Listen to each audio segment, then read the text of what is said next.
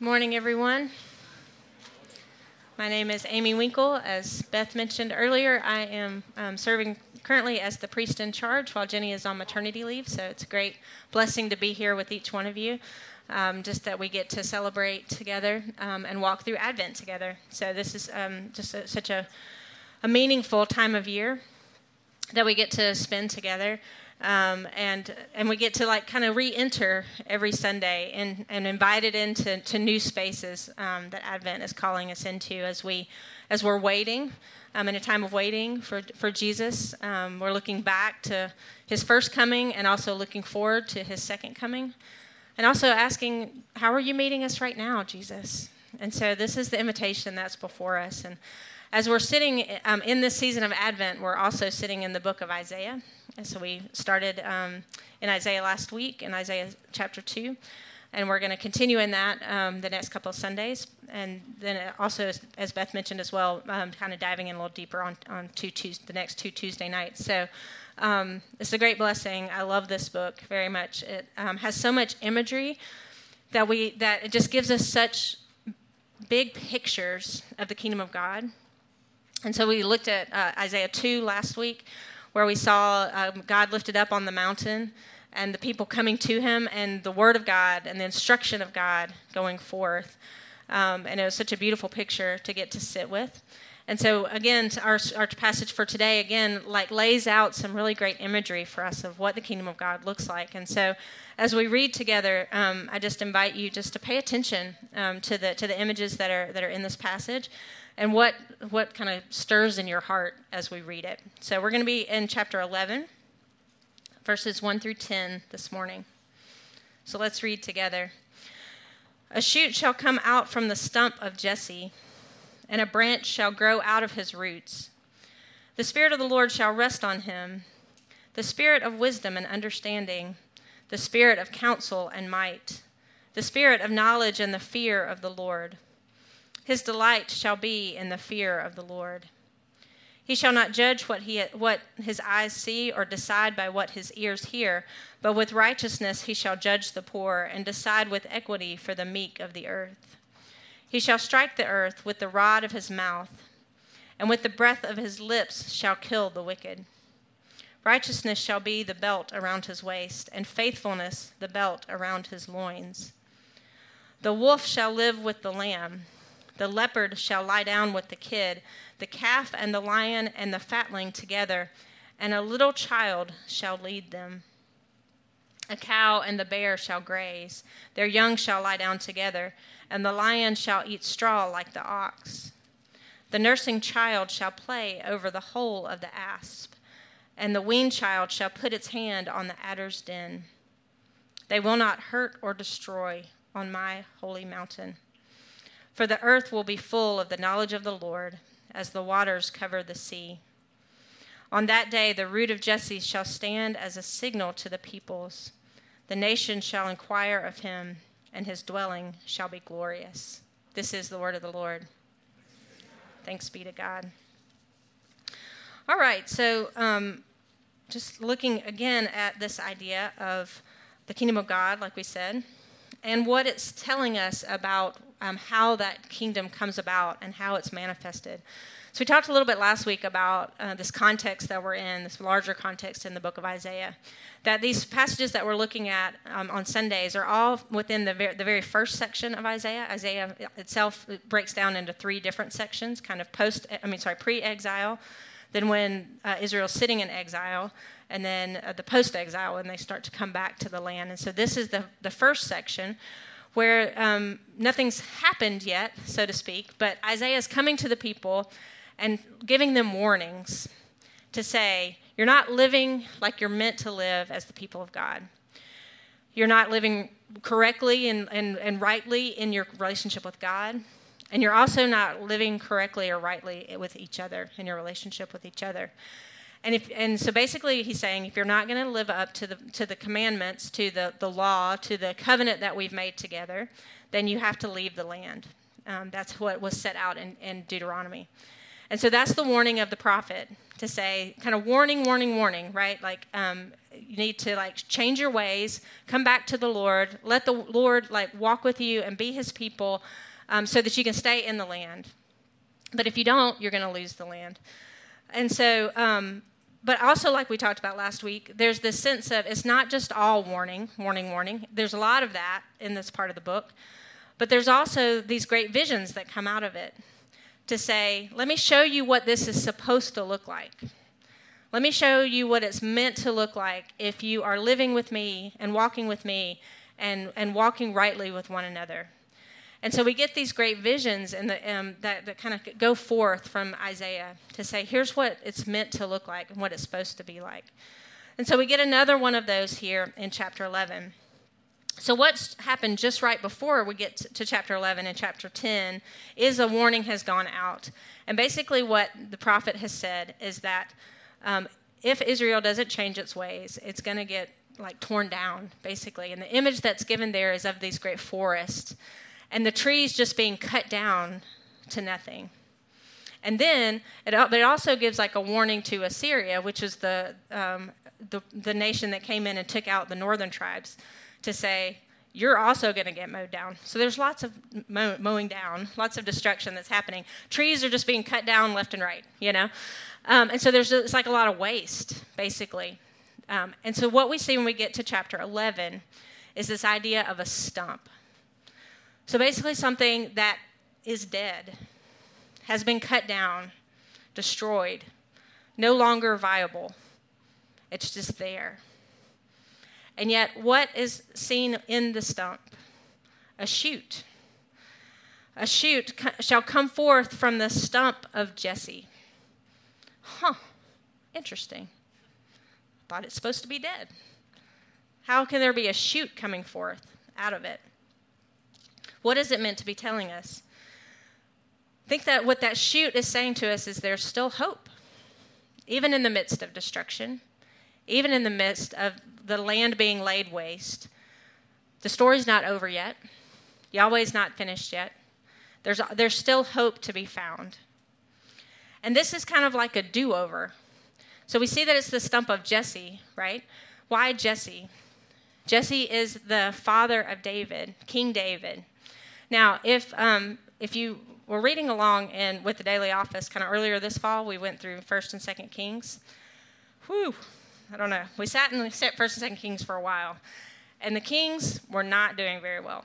I mean, every once in a while you get a good, good king um, who's doing what they're supposed to be doing in the sight of the Lord, but most of the time the kings are just doing what they feel is right. Um, and doing evil in the sight of the Lord, taking advantage of the people, being um, taking advantage of their power in ways that, that is good for them, but not good for everyone else around them. And it's to these kings that, um, that Yahweh's coming and saying, This is not okay. This is not right. So, this shoot coming up from the, out of the stump of Jesse is a way to have a do over. It's a way to say, We're going to go back, even before David, to his, to like, and to start this thing over again.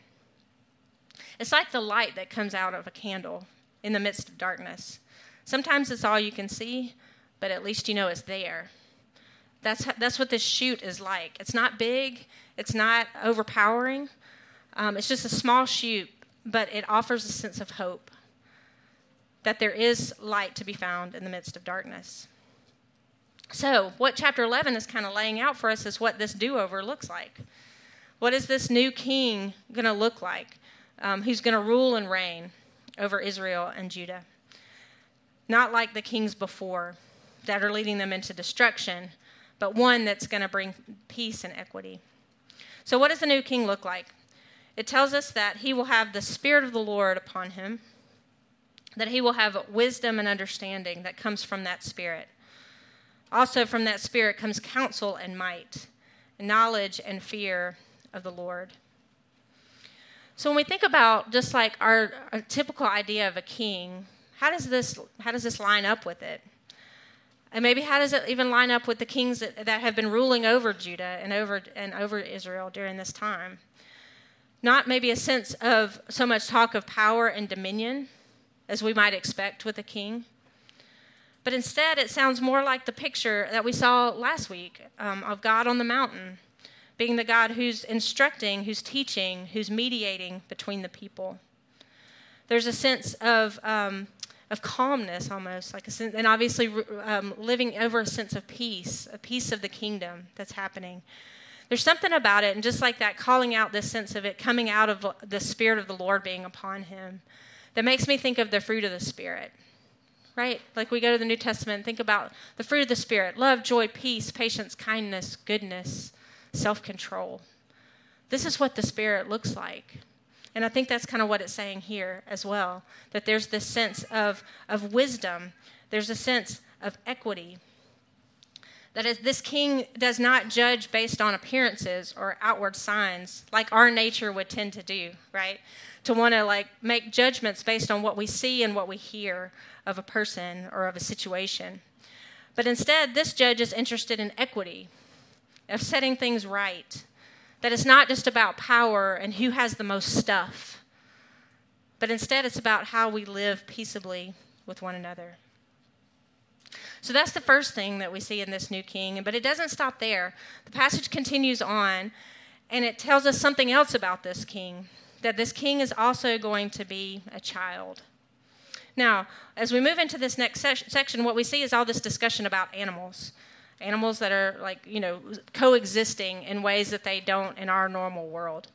That this hostility and strife that we see in our world today, this sense of needing dominion or power or destruction um, over one another just so that we can like build up all that we can. We even see in the king, the animal world of like animals, you know, fighting and, and eating one another, is not going to be found in the in the kingdom of God. But instead, wolf and leopard, lion and bear will be tamed in such a way that they can live peaceably with the kid and the lamb, the cow and the young.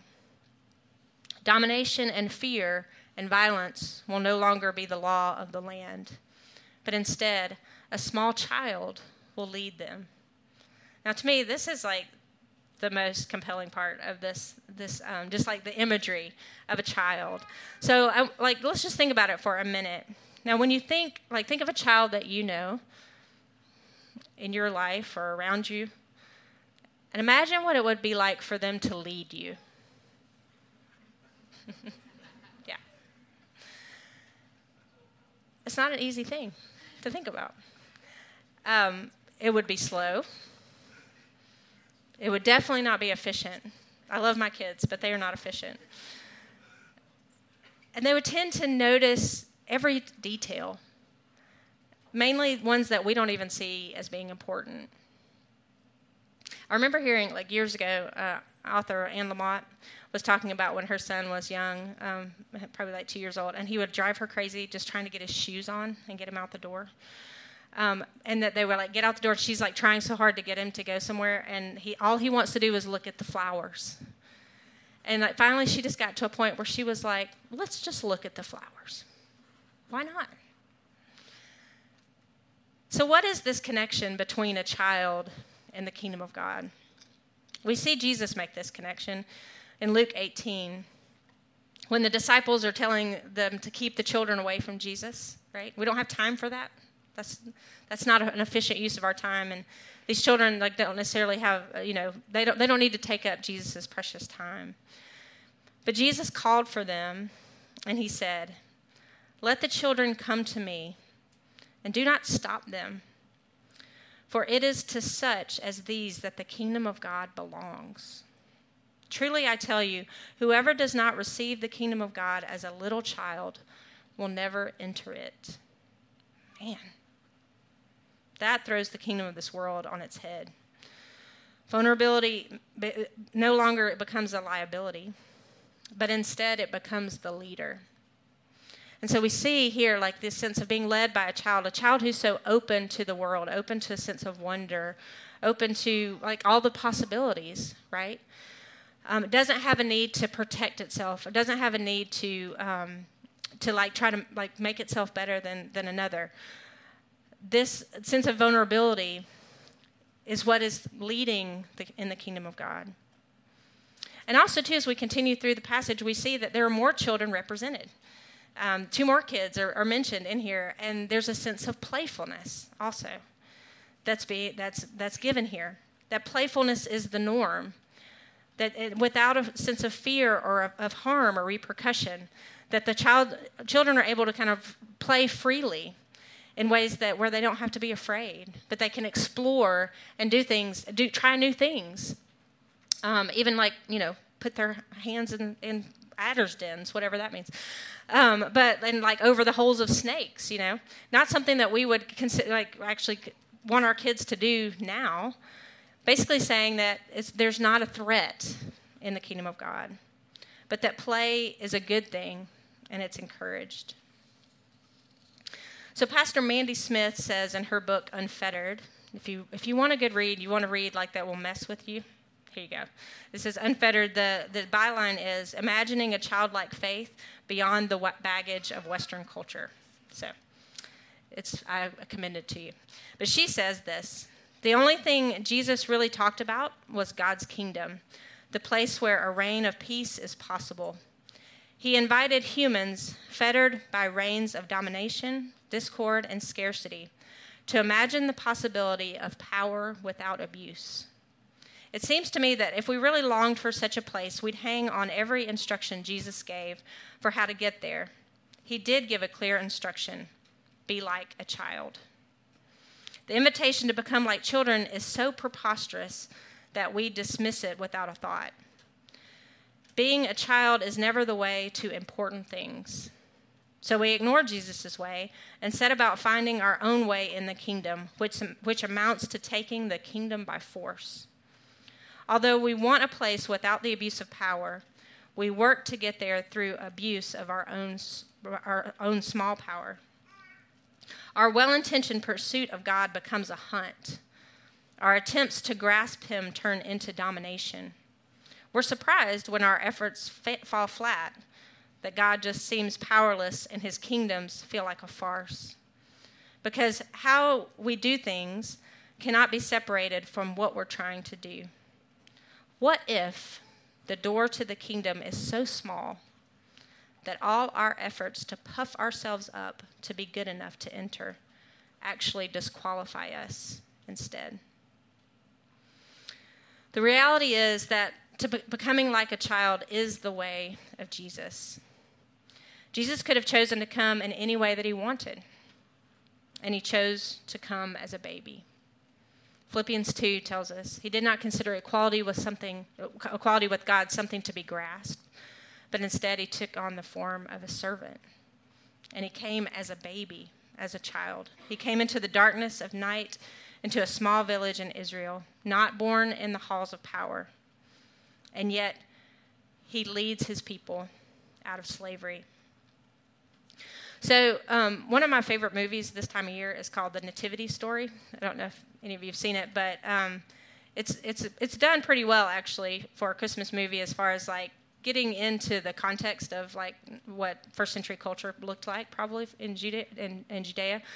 Um, but it has you know it has its Hollywood moments. But there's one um, like part like where Jesus is actually born. And so Mary and Joseph are there together, and you see Jesus born. And like I said, this is kind of one of those Hollywood moments where it's like they're in this cave, and the light comes in right on Jesus, right as he's being born. We don't know if that happened, but but it's good cinematography.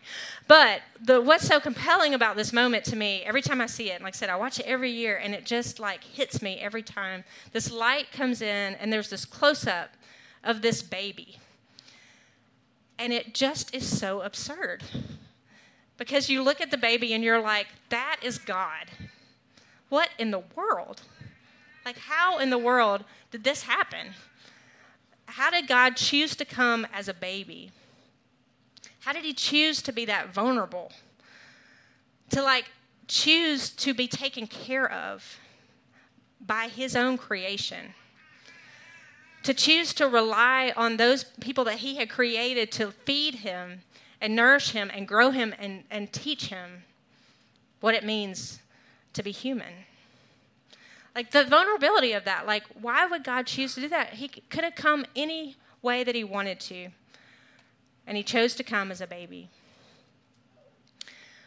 And so there's the vulnerability of it, but then, I, then there's also the playfulness of it. Like, I wonder, have you ever just imagined what it was like when Jesus was a boy, growing up in Nazareth, playing with the other kids? I mean, I know our Bibles don't really give us much insight into that, but I think we can imagine it. Like, Jesus was a regular kid, he played like all the others. And I wonder how that idea of Jesus playing, that sense of playfulness, um, actually modeled to us something about God. Because I don't think it's a coincidence that the only humans that are mentioned in the passage, this passage of Isaiah are children. But I think that they are showing us something about God and about the playfulness of the kingdom of God. And so I want to read a quote from J.K. Chesterton, Chesterton. That is so hard to say. Um, that gives us this image of God. And we'll, we'll put it up on the screen for you too. Because children have abounding vitality, because they are in spirit fierce and free, therefore they want things repeated and unchanged. They always say, Do it again. And the grown up person does it again until he is nearly dead. For grown up people are not strong enough to exult in monotony. Perhaps God is strong enough to exult in monotony. It is possible that God says every morning, Do it again to the sun, and every evening, Do it again to the moon. It may not be automatic necessity that makes all daisies alike. It may be that God makes every daisy separately, but has never gotten tired of making them. It may be that He has the eternal appetite of infancy. For we have sinned and grown old and our Father is younger than we. Isn't that such a beautiful picture? So, what if Advent is a time where we're invited to remember our state as the children of God? I think it goes well together that the second candle of Advent is faith, and that our passage today highlights children. That the faith of children is one that we can seek to emulate. This is what Jesus called us to do. It's the way into the kingdom of God. The ability to believe even when things don't make sense or when they don't add up. The ability to trust that it's not all up to them, that they truly are in the care of another. And we were talking, I was talking after the last service, just that idea of I don't have to take care of myself that there's that the Lord takes care of me. It's something that over the last year I've really been sitting with. And it's hard because when I like sit with it, I'm like, do I really trust you to take care of me? And the answer a lot of time is I really don't. So what is the invitation there? To say that God wants to take care of us. That he wants us to trust him as, as our father, our good father who gives us good gifts. How might God be calling us to be children in his kingdom this Advent?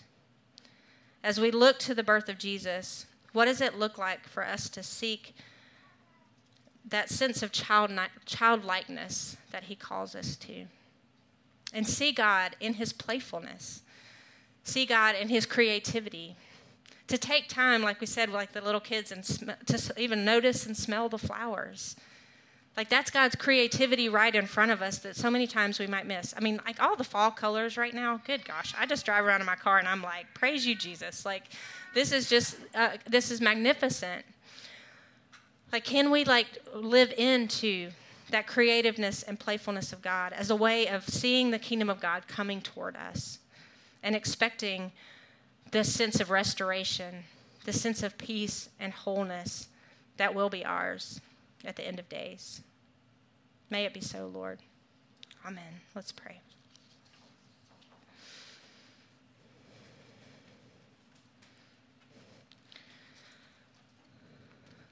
God, we thank you that you adopt us into your family through your Son, Jesus Christ. That you are your, our Father and that we are your children. I pray, God, through the words of Isaiah and through this season of Advent, that you would give us visions of your kingdom and visions of what it means to be part of your family. That we are loved by you and cared for by you. That you take delight in us. And that you invite us into that playfulness with you. You invite us to, to slow down and to, to just take wonder in the world around us. And so, Lord, I just pray for us, just that you would lay on our heart what that means for us today to be faithful followers of you as your sons and daughters. In Jesus' name we pray. Amen.